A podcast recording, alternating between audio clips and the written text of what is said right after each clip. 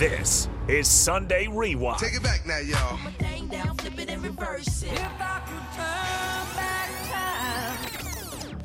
On 93.7 The Ticket and theticketfm.com. Now, here are your hosts, Tom Stevens and Mike Melby. Welcome back, Tom Stevens, Mike Melby, Ben Drouse running the car, driving the car. Uh, he is driving the car uh, right here on 11th and O, our new studio. Beautiful studio. Come by and see us. Wave at the through the window. We've had a lot of visitors already, and uh, man, the tailgates on the weekends are just a riot. Cannot to do wait to do another one uh, for Michigan. How, how crazy! It I'll gonna be here. Yeah, I'll be here. How like crazy seven is it going to be on Saturday? It's, going to gonna be, be fun uh, for Nebraska versus Michigan. But right now, let's get to the Blitz. We do it every week. Big Ten Blitz. The Big Ten Blitz.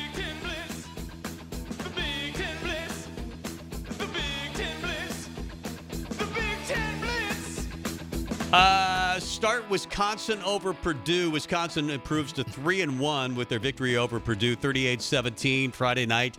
Uh, Tanner Mordecai, 17 of 27, not bad. He did have one pick. They rushed for 195, but they also lose Chez Mellusi, Mellusi uh, carted off. It looks like he's gone for the season, but Wisconsin does get the win. They improved to 3 and 1 and they have Rutgers next week. How about Mordecai? Only 174 yards in a pick. He was supposed to light it up throwing it, but Yeah. uh, got it done through on the ground. So. But they look good. I mean, I think was I don't think Purdue's great, but they're okay. Uh, I, I think it's yet to be seen how good Wisconsin is. I agree. Penn State rolls over Iowa 31 nothing. This game was literally astonishing. I have never seen an offense look so inept. Iowa had the ball for a grand total of 33 plays compared to 97 per, for Penn State. I loved it. They managed 76 total yards in the Nittany, Nittany Lion right. shutout. He's not. That's not a misprint. That's, No. that's seventy six total yards, four turnovers, and Cade McNamara. McNamara was awful. Yeah. he was five of fourteen for forty two yards. Time of possession 45 27 to 14 33. Drew Allar uh, for the Nittany Lions throws for 166, but four scores. Uh, yeah. And Brian Ferentz goes off on the media this week after they score 41 against Central Michigan or Roast Beef State. I can't remember who they played. It was roast beef state, yeah. and uh, and now he has to face the media all week long. Yeah, Penn- I, if I were him, I would not go there. I would just say, "Dad, you do it. Dad, do it."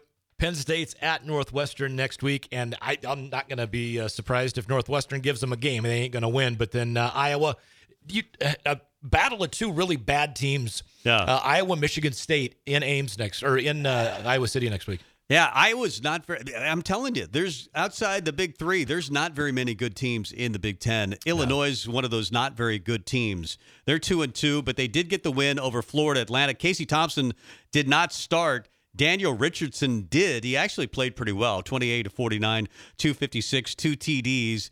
Uh, but Illinois manages to get the win. Luke Altmyer, 25 of 36 for 303 and a TD. Illinois only rushed for, I guess they did rush for 207 yards. Not bad. Uh, they're going to be tough to beat, quite frankly, on a Friday night when Nebraska faces them, but they are beatable. Yeah, I would say so. Yeah. Minnesota, 21 point lead going into the fourth quarter against Northwestern. They lose in overtime 37 34. Uh, looked like another Wildcat loss, but they put 21 up in the fourth. Gophers started just basically playing the Scott Frost way, not to lose. Yeah. And uh, Ben Bryant, the Cincinnati transfer, throws for 396 yards, four touchdowns to lead the comeback. And don't look now, but the Northwestern Wildcats may not be the guaranteed win on everybody's schedule uh, that we were expecting at the beginning. I know. I was hoping that'd be an easy win, but Minnesota wasn't very good, and they still aren't. Uh, both those teams are very beatable. Yes, Ben Bryant uh, makes them tougher to beat, and Bryce Kirtz had a big game 215 yards. That is a career high. I think it's second all time in a Wildcat uniform. So nice win for Northwestern. They were, as you mentioned, down 21. They come back, they score on the last play of the game to face overtime, to get it to overtime, and then they win in overtime. Yep, Minnesota is uh, hosts Louisiana next week, and Penn State, as I mentioned a moment ago, will be uh, in Chicago to play Northwestern. Ohio State over Notre Dame. It was the game of the weekend. Number six, Ohio State over number nine, Notre Dame. Chip Trinan. How do you pronounce his name? Chip. He scored from one yard out with one second left. Kyle McCord drives Ohio State 15 plays and 65 yards with 125 left. Get off his back. says the head coach, Ryan Day. Stop making fun of my quarterback. Stop making fun of my team. They're great. Well, they are. We knew they were great. What are you harping about? Ohio versus the world. Yeah.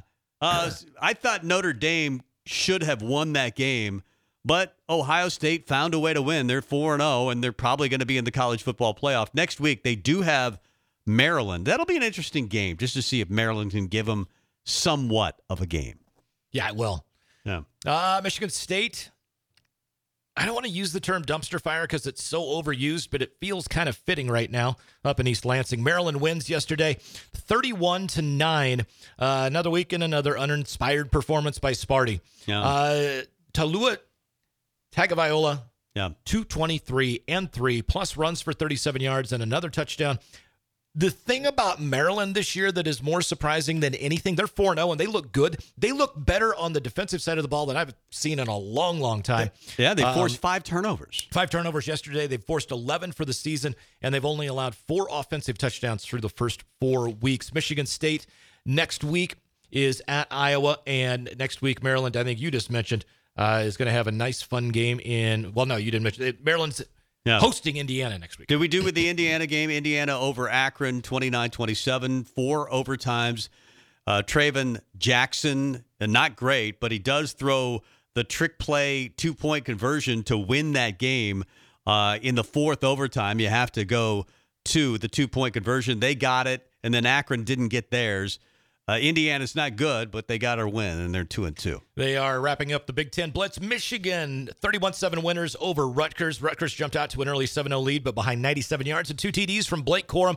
Wolverines pull away for the 31 7 win. Jim Harbaugh back on the sideline after a three game suspension. The suspension was from Michigan State. The NCAA still has not doled out any penalties to Jim Harbaugh for uh, the violations during uh, the 2020 season. Did you see his first presser back this weekend or this was he week? on wearing the- khakis? Uh, he was not. He was. I think he was wearing khakis. I, I don't remember, but he's just so weird when he talks. He was talking about watching it on TV versus being there live and what he's learned about the recruiting violations and how they can do it better. Yeah, stop cheating. Don't cheat. That's No. how you would do it better. Don't cheat. Yeah, I've No. learned a lot about. Uh, you know, not that we ever cheated. I've learned about you know how we can do this better. Yeah, don't cheat. Don't get caught cheating. That's right. Oh, oh, so- oh, so you can still cheat, just don't well, get yeah, caught. if you want to win. That's the key. Uh, so we've got a couple of minutes. Do we want to go ahead and try to get to Tanya quick, or do you want to jump in and do uh, our rankings of the Big Ten teams? I, I think we hang on to that. Okay. Uh, We'll do hang that on to our Tanya. rankings because Yep. I, I, the more that we can get of Tanya, the better. I think. Yeah, we want to make sure she Uh, can watch as much of the match as possible. That's Nebraska versus Minnesota, number 12. Minnesota, Nebraska, number two in the nation. Going to take on. Uh, what are you doing? He's happy. That Jake is going crazy over there. Yeah. 70 points they hung yeah, on the Broncos today. yeah. My cousin's Broncos. That's like second all time in the NFL. Second all time in the NFL, second most total yards in a single game in the NFL as well. And it was miserable to be around Jake when the Dolphins won. Now it's really miserable because they're actually good. So we have to put up with that for a while. Uh, congratulations, Jake. Way to go. Uh, played Jake uh, in golf this week. Actually, he's on my team, so that's good. He's really good. Uh, let's get to break. Come back with one of the great middle blockers in Nebraska volleyball history. Tanya Taki is coming up next. Back to the ticket weeknights on 93.7 The Ticket and theticketfm.com.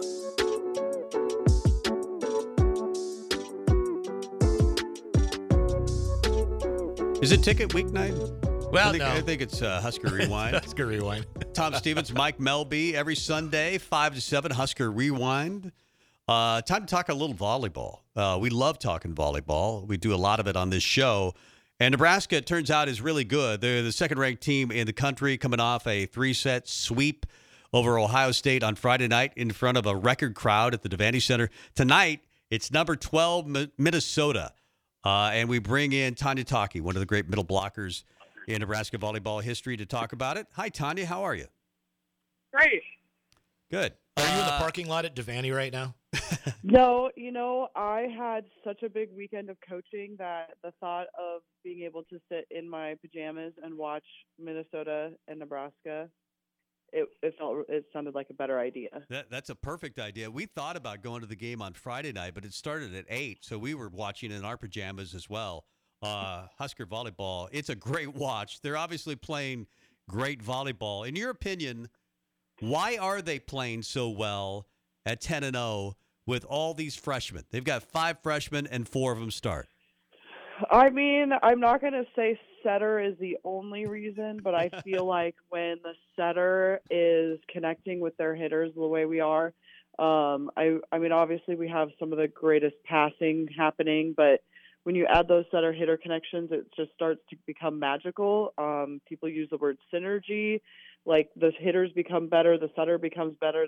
Everybody just raises their level because those connections are making everybody better. And so that's the only thing that I can really pinpoint, like why it's going so well right now. But I mean, it's just also just college volleyball is just on a really big high. I feel like a men's basketball fan right now because I can sit down and watch like number four at number nine and number 21 versus number 14 like every day i can look on my compute my screen here and pick which games i want to watch and it's amazing Tanya, obviously you played the game at a very high level. One thing that I noticed this year, and I I mean it's been this way a little bit, but the when when I played sand volleyball, and and somebody on our team had an unreal kill.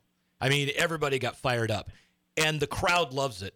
But the digs and the defensive play of Laney Choboy, Lexi Rodriguez, and just anybody on the roster, Maggie Bosinger on, on Friday night and earlier in the week, those almost seem to be the plays that are more appreciated by everybody on the team. Was that the case when you were playing, and do you see that as well?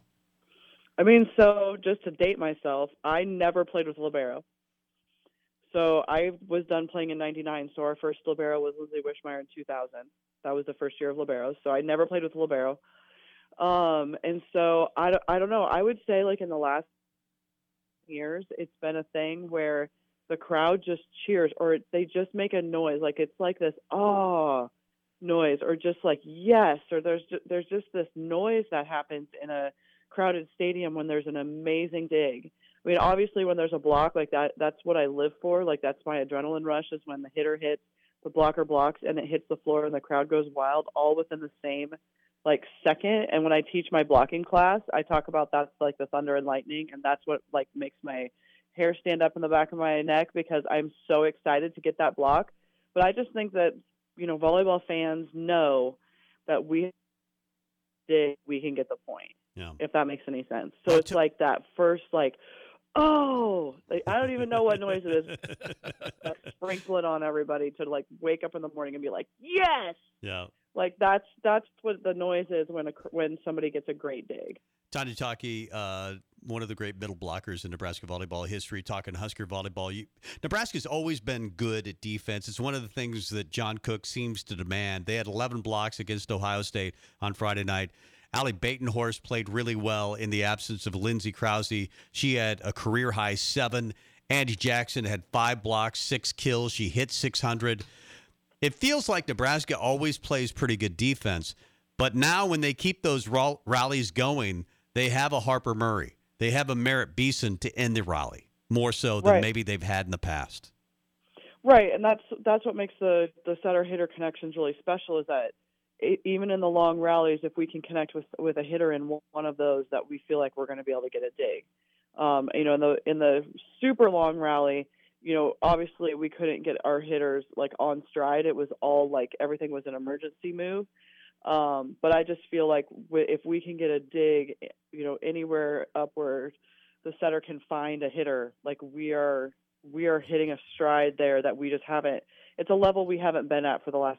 I, I feel like almost. Tanya, we lost you. We lost you, Tanya. Oh, I'm here. Oh, there you go. There- okay, you're back. now we Okay. got you back. I just, I was just saying, I feel like it's a stride that we um, haven't had since Kelly Hunter. I really feel like Kelly was one of those setters that that really connected with her hitters. I, I love Nicklin as a as an athlete and as a setter. She was a great leader, and and maybe her and Stivrins had some connection, but I just feel like an overall connection. I feel like Kelly kind of led her team in that way, and I feel like Bergen is just right there. You mentioned a moment ago, Tanya. Uh, Tanya Taki joining us here on the Allo VIP line on Husker Rewind on 93.7 The Ticket. You you mentioned long rallies. I want to ask you to describe the emotional roller coaster that you went through the other night on the rally. 72 seconds long. Harper, Wow. Murray, get, Harper Murray gets So the kill cool. to, to win it. What was that well, like for you? honestly, for me, like I, I, I don't. I think I was just a couple seconds behind because it just I had my kids at home. I was trying to put everybody to bed. You know, I don't remember exactly what time it was, but it was like in the eight forty-five, nine o'clock time. And I'm, I am, I stand up and scream in my living room, and my husband's like, "They're sleeping," and I'm like, "I don't care." Did you see it was just such a great i feel like when the when the setter dump that didn't get called down like when that moment happened and everybody stood up it was when the crowd like stood up because they all knew it was really something special like that's when i lost it Yeah. Well, Tom and I were, were having dinner after the, sh- the the show last week, and we were watching that live. And where we were eating at, uh, who needs to be a sponsor of the radio station, by the way? Can't uh, mention any them rate, yet, We can't not mention them yet. are. At but like the entire place, staff and everybody, it was amazing how they everyone just stopped. And they're started. They start watching this, and it was on that setter dump that, that Lexi got her fingers underneath, and it, it was something like just talking about it now. I got chills. It was that was one of the most amazing rallies I've ever seen. right like where were you when the when the when the setter dump got pulled up It was so cool. Uh, Yeah. Talking with Tanya Taki, one of the great middle blockers in Nebraska volleyball history. They take on Minnesota, number 12, Minnesota tonight. What's going to be the challenge for Nebraska tonight, in your opinion? Well, I mean, I've been I have been able to go to a couple games now. I've I've been to Kansas State. I was there on Friday, and I and I feel like, and even the Stanford game, watching that on TV, I feel like we have like this two set. Like I don't know if it's because we're young or if we're just we just have so much adrenaline. But man, we come out in those first two sets and we just like we look like we could take on the world at that moment. And then the third set happens, and we're like, like where did we go? Like we're just making like freshman moves, I guess is the only word I can think mm-hmm. of to describe it. So I feel like if we can go out and and put together three solid sets, like I don't think anybody can beat us. It's just are we able to do that? Are we able to sustain it? Can we sustain it for three and and then if it gets to five, what what's the reaction of this team going to be? So I mean, I know people talk about this being the number 12 team, but I don't know. Just when, when if it's Penn State, Minnesota, Wisconsin, it doesn't matter what they're ranked. They want to come in and beat Nebraska so bad that it doesn't matter what the rankings are. It really does. You had mentioned numerous times. Uh, you, well, you said you'd coached all weekend. You're like, I'm going to watch tonight's game in my jammies, man. I've been coaching all weekend. You've been coaching at Nebraska one. Tell us how things are going uh, with Nebraska one this year.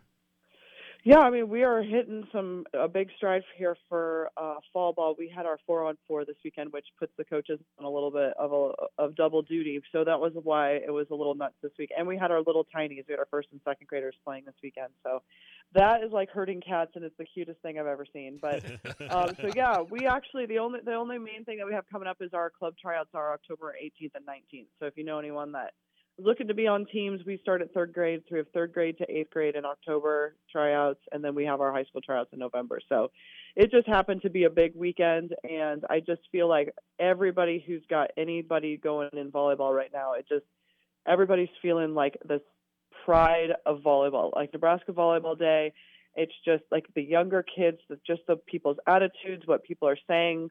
Like right now, volleyball is like a, on a very high level of enthusiasm and excitement, and everybody's excited to be part of it. So Yeah. it was nice. It's nice to be in my pajamas, ready to watch Yeah. a really great volleyball game. So hopefully my players are all watching because I gave them homework. Tanya Taki, the head coach at Nebraska, one. Before we let you go, I mean, I thought they would be good, but with four freshmen starting, I didn't think they would be this good this fast. How surprised are you? I mean, I w- I'm not going to say that I was surprised, but because I bought my tickets for Tampa like before the season started, so I'm ready to go. I also got my tickets. I'm going to the Penn State game because I'd never, I played Penn State like six or eight times as a player, and I never, ever, ever did it at their house. So I always just wanted to go and visit and see it and just experience it. So I knew that this was going to be a special year. I had kind of booked those early just because I don't know. It just felt like we've had the recruiting classes, you know, year after year after year, and I just feel like we're hitting that stride and having a new setter makes a big difference. So I, I don't know. I don't know that I'm surprised. I'm, I'm very excited along with everybody else, like pleasantly excited. Yeah, uh, me as well. I don't I'm want to gonna- use the word surprise. Okay. We're excited. We won't use it anymore. Uh, Tanya, Okay. get in your pajamas and uh, go watch some volleyball. Oh, that's already happening. okay. So All right. I'm excited. Go Big Red. Changing as we speak. Uh, thank Yes. you, Tanya. Appreciate it. We'll talk to you again No next problem. week. Go Big Red. Tanya Taki. Thanks, Tanya. Man, I, I I guess I'm surprised. I knew Bergen Reilly, number one setter. I knew Harper Murray, number one player in the country. Uh, I didn't know as much about somebody like Andi Jackson, how good she could be. I thought she was talented, athletically gifted. Uh, you already knew about Bekka Allick, but Merritt Beeson, I didn't know what she would bring. Well, she brought 14 kills the other night, hit 478. You had uh, Andi Jackson hitting 600 with five blocks. The Bergen Reilly is an assist machine, 36 Well- assists, and she never makes a mistake. It seems like. Well, the thing is, too, with the and Tanya's alluded to it. She alluded to it all through last year. Um, the setting was not quite where it needed to be in some bigger games and just throughout the season. And this year, I mean, Bergen Reilly has lived up to the billing. And then I'll tell you what, a, a major tip of the cap and props to Kennedy Orr for being the number one setter in the country two years ago, fighting through all the injuries that she's had, and probably a little bit of disappointment, you know, not beating out Bergen Reilly this year she is finding a way to get herself on the court. She's doing awesome in the locker room. You, you've heard all about that with the notes that she's written to players right before the uh, volleyball day in Nebraska. Uh, but it- she's she's kind of you know I don't want to say she's the glue of the team because I, I think all of them are, but uh, just the way that she's carved out a piece for her to be able to affect games on the court, uh, just fantastic. But, but I'll tell you what, they they are absolutely scary and fun to watch. And and it, seems like, and we know how good she is, but sometimes it feels like she's so good we ignore Lexi Rodriguez. She's just so Exactly. good that we forget to announce, announce every game because the digs she makes are ridiculous. Um, reminds me of Justine Wong Orantes, uh, when she was here, she could dig everything. She might be as good, or at the end of her career, every bit as good or better. But she's so good, Lexi Rodriguez, that I think we just take it for granted how good she is. It almost feels a little bit like that because we've talked about everybody but her, uh, it seems like this season. And, you know, all she's done is just continue to perform at a level that 99.5% of other liberos in the country don't have the ability to perform at. All she does is keep the ball off the floor all the time, so Harper Murray or Merritt Beeson can go kill it. yeah, It, she, it, the ball just never hits the floor because of her and Lindy Choboy. I mean, Choboy, I think she's going to be very good as Oh, yeah. well. I think uh, down the road. Well, and how about Maggie Bosinger yeah. coming in when with with Choboy out with the concussion? I and she and I mean like didn't skip a beat. Unbelievable. So Uh, we're quickly mentioning the NFL today. The Seahawks uh, over the Panthers in the fourth quarter, 37 to 20. My Vikings should have won, could have won. We're down in scoring distance with very few seconds left, but they lose because Kirk Cousins, that's kind of, he's really good, except for when it really matters. Uh, 28 to 24, they fall to the Chargers. The Colts uh, win today without Richardson. Um, I think uh, who was it that played today in his stead? Uh, the box score. Let me look at it. Oh, oh, Gardner Minshew is their backup quarterback right now, and they did win. Uh, they beat the Ravens 22 to 19 in overtime. Titans uh, fall to the Browns 27 to three. The Dolphins, in case you haven't heard, the second largest scoring explosion in the history of the National Football League 70 to 20 over the Broncos. The Broncos are just miserable. So are the Jets uh, since they lost their star quarterback. Uh, they fall to the Patriots 15 to 10. No Aaron Rodgers, no football team uh, for the Jets. The Bills over the Commanders 37 to 3. DP very sad today. Uh, the Lions beat the Falcons. The Packers they were going to lose, but then they didn't. 18 to 17, they beat the Saints. Uh, Texans over the Jaguars. Your Cowboys Got fall again. Well, this is the first loss. Isn't this yeah, first, against is the- horrible Arizona. Yeah, they're Yeah, two and one they- now. Dak they Prescott lose. Yeah. uh, throws a pick in the end zone. So Uh, 28-16, Chiefs e- easily over the Bears. It was uh, Raiders Steelers later tonight, and of course on Thursday night you had the 49ers over the Giants, and then Monday night it's the Eagles and the Bucks. So there you go. Uh, we forgot to rank. Didn't forget. We said we'd do it later, and we will do it right now. Uh, we had the Big Ten Blitz. So ranking the teams, I think in the Big Ten is pretty easy. You've got Ohio State for me with that win over Notre Dame. I think I had Michigan at times at number one. I've had Penn State at times at number one. That puts them at number one for me. They're the number one team in the league. What about you? uh, same here. I I had Michigan, Penn State, Ohio State, all kind of tied for first. I've separated them after this last week, and and I've got Ohio State on the top. I've got Ohio State first. I got Penn State second, Michigan third. Exactly the same. Um, I, I thought Penn State was really good. Uh, yeah, you could say Iowa doesn't have an offense, and they don't. They're terrible offensively, as they are every year. But you still have to shut them out, and Penn State did. Yeah. thirty-one nothing. 76 yards. Yeah, that's impressive. I don't care if you're playing roast beef state, and at times offensively, that's the way Iowa looks. Uh, but you can, I think Ohio State's definitely number one, two, and three. It's hard to know yet. I think, but that win, I think, makes Ohio State the best team. And then I've got Wisconsin at four. I've got Maryland at four. Um, I had them at four last week. I think they're a solid number four. I think they are far better than anybody else in the Big Ten right now, other than Uh, the top three. I've got Maryland at five, just because I don't know yet. Uh, even if they fall hard this week to Ohio State and they have to play at Ohio State, I believe um, they were impressive. Then their defense, as you mentioned in the blitz, has been really good. Five turnovers caused against Michigan State, even though Michigan State's a, a train wreck.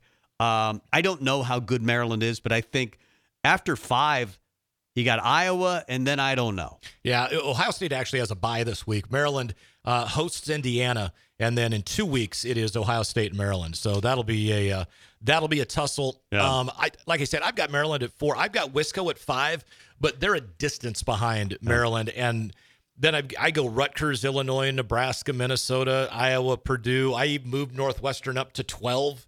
Uh, Michigan State to 13 and Indiana 14. I, I it's just it's and and realistically, from five down, you can't. I mean, I- I aside think- from the bottom three, from, from five to all in a- eleven, put them in a in a put them a blender. pull them out. Yeah, yeah, it doesn't matter. I mean, you could probably even throw Iowa in there, but I, I would definitely throw Rutgers, Northwestern, Minnesota, Indiana, Purdue, Illinois, Nebraska, and Michigan State, all in the same category. Iowa slightly above, Maryland slightly above, Wisconsin slightly above. yeah. I, I wouldn't have Indiana. I wouldn't have Michigan State. I wouldn't have Northwestern. Those three are the three worst teams in the in the league. Although Northwestern, who knows? Maybe they turned the corner. They definitely have got a quarterback now. But uh, yeah, it's it's It's garbage. It, it really is. The- It's like we're sitting here arguing about who's the twelfth worst team in the league. Well, yeah, that's because they're all they're all that well, bad. actually, it makes me somewhat happy that I think Nebraska now could get to six. In fact, if they don't get to six, I'll be a little angry. Yeah. because it's such a bad league after you get to through the first five or six teams in this league that you should win outside of Michigan. Nebraska has a chance to win every single game on that schedule. Well, And maybe even if they play perfectly, I, I who knows? say, don't say they don't have. It's college football, man. Strange thing, strange things happen. and Michigan won't run away from you. They don't run away from really anyone. Well, yeah, I mean, they they. Gosh, I want to say every one of their scores this year is between 28 and 35 points offensively. Yeah. So They they kind of have that. Well, not quite the Iowa philosophy, but they somewhat bore you to death. Well, and, and BC pointed it out last hour. Um, they have like literally the fewest snaps per minute of offensive possession time than anybody else in the country, and Nebraska's not too far behind them. So Um, it's going to be a, a very. This could be like a two-hour and seven-minute game. Nothing but but draw plays, and the the clock keeps running and short passes, and uh, I don't know. Should, I, I hope it's a great game. Uh, I want to talk a little option football. We've had a lot of Huskers on this station say we need to go back to the 90s. We need to ru- start running option football. Just go back, play power football, option football. And now it looks like Nebraska might be doing it. Do they just listen to this radio station and say, okay, we'll just do that? Uh, I want to talk about it. Okay. Uh, Mike Melby, Tom Stevens, back with more. It's Husker Rewind. Back with more after this. This is Sunday Rewind on 93.7 The Ticket and theticketfm.com.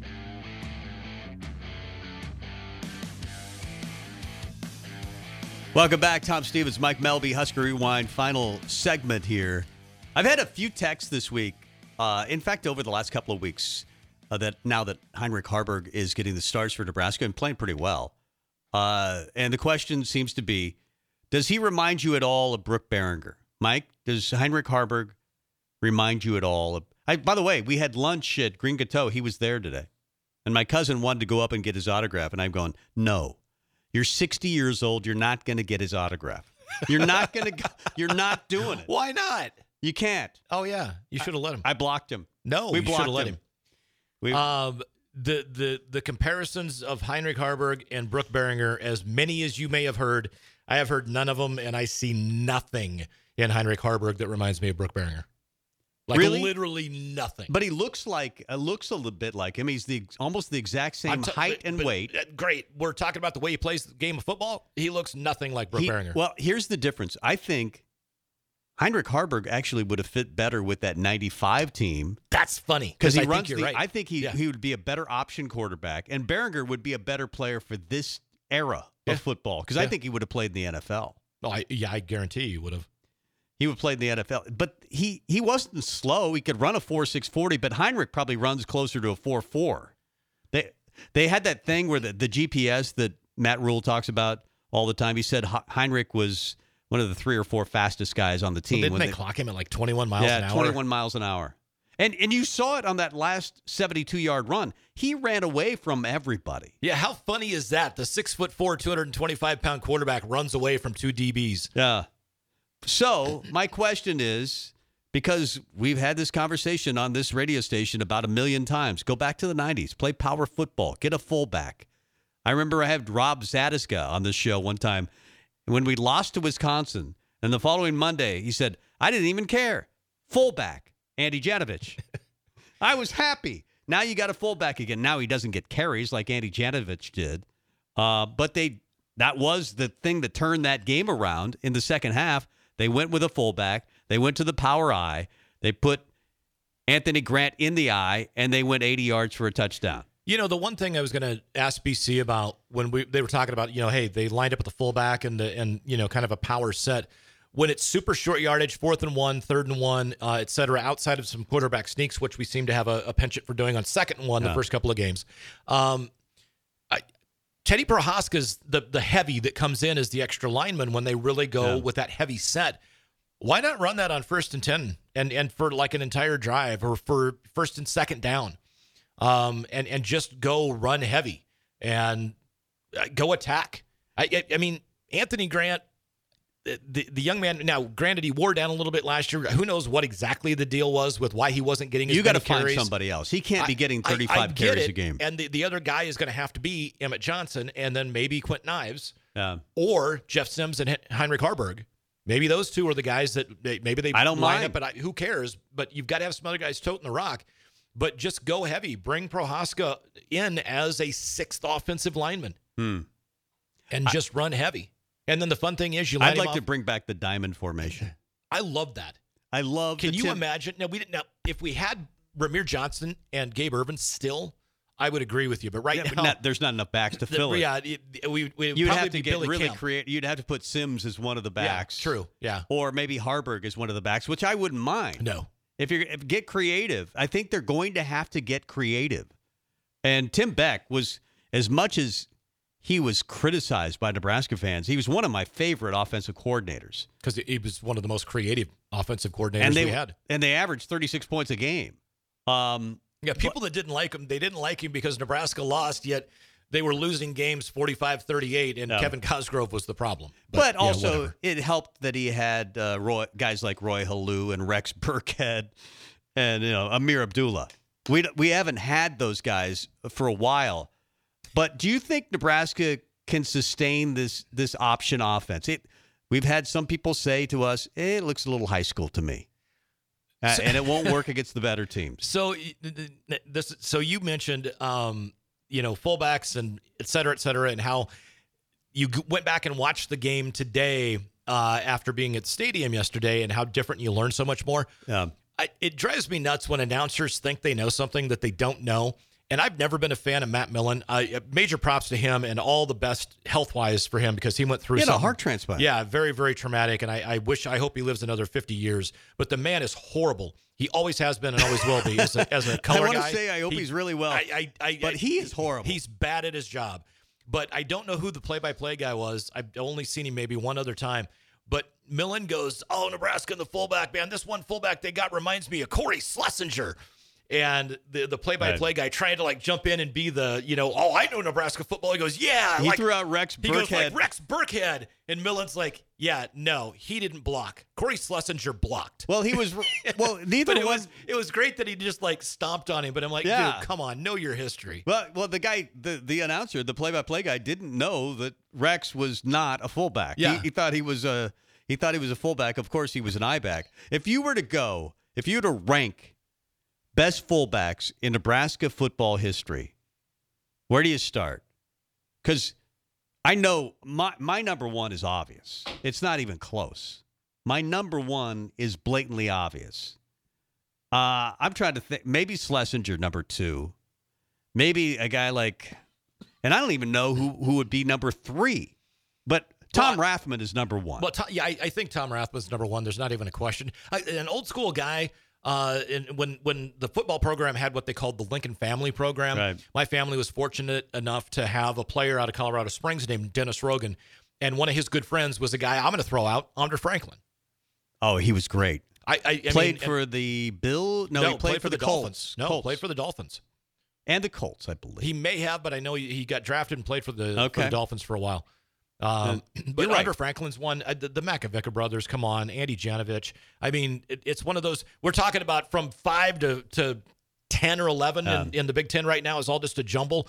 Okay, you got Rathman, and then you got about eight guys that you can make an argument as number two, and you can make an argument they're number five, six, or seven, or eight. So The sad thing is, those guys carried the football. Yeah. Like, uh, you knew with Rathman got the ball, he was going to be a, a threat. Or And even with the 49ers, when he played in the backfield there, he was a threat to catch the ball out of the backfield. He was a great blocker. He could do everything. These guys are basically glorified blockers. They they rarely carry the ball ever. And it makes you wonder because the one play where Haarberg goes to his right and Grant goes to the left, and it's a broken play, as they show it from the end zone angle. And, and this is one where, it, to me, like a quick hitter, when you do that trap block, Um, that hole was wide enough. You and I could have at least got you know eight to ten yards out of it. And, those, and and if Anthony Grant would have got the ball, would have gone to the right side, or Haarberg would have turned the right way, whichever guy was in the wrong. I mean, Anthony Grant may have scored because that was a and that's one of those plays. That's that that blocking scheme right there with the fullback in. You quick hit to the fullback and fake an option pitch or Yeah. however you want to run a, a normal triple option type thing, man. I'll tell you what, that play would have worked, and that's where I would love to see the fullback get in and and run that kind of blocking scheme right there, where you trap the one guy Um, and you've got the fullback with a hole that he can just go. Well, Marcus Satterfield and Matt Rhule made a big deal about, you know, we're going to have a huddle. We're going to have a fullback. We're going to have a bunch of tight ends. Uh, but if you're really going to do that, get serious and get a fullback who is actually a threat to run. I, I the fact that Lawrence Phillips was in the backfield made every fullback, Cory Schlesinger, one of them, so much more effective. But at the same time, don't I don't know that we don't tell me Janiran Bonner's not a guy that can carry the ball. He hasn't. He, I mean, he did I- in the get- spring game. He it, did one I'm- time I'm, in the I'm spring just saying, don't tell me that we don't have guys that can carry the ball. The guy calling the plays has got to call the play. Yeah.